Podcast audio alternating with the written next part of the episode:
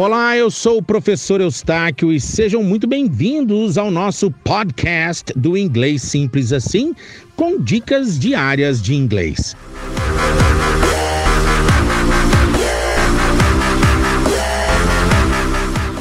Nessa aula você vai aprender a pronunciar um som, um fonema que não existe na língua portuguesa e que o falante nativo da língua inglesa, ele tem a tendência de engolir e fica um som meio anasalado, um pouquinho difícil, mas se você treinar você consegue.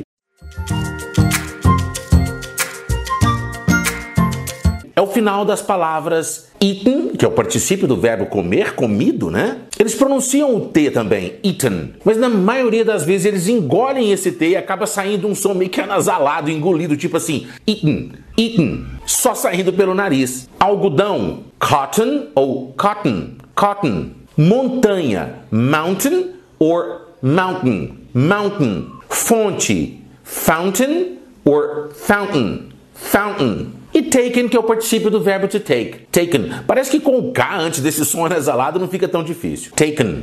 Taken. Treine para sua pronúncia ficar bonitinha. Um grande abraço. Eustáquio Pereira, Fluency Coach.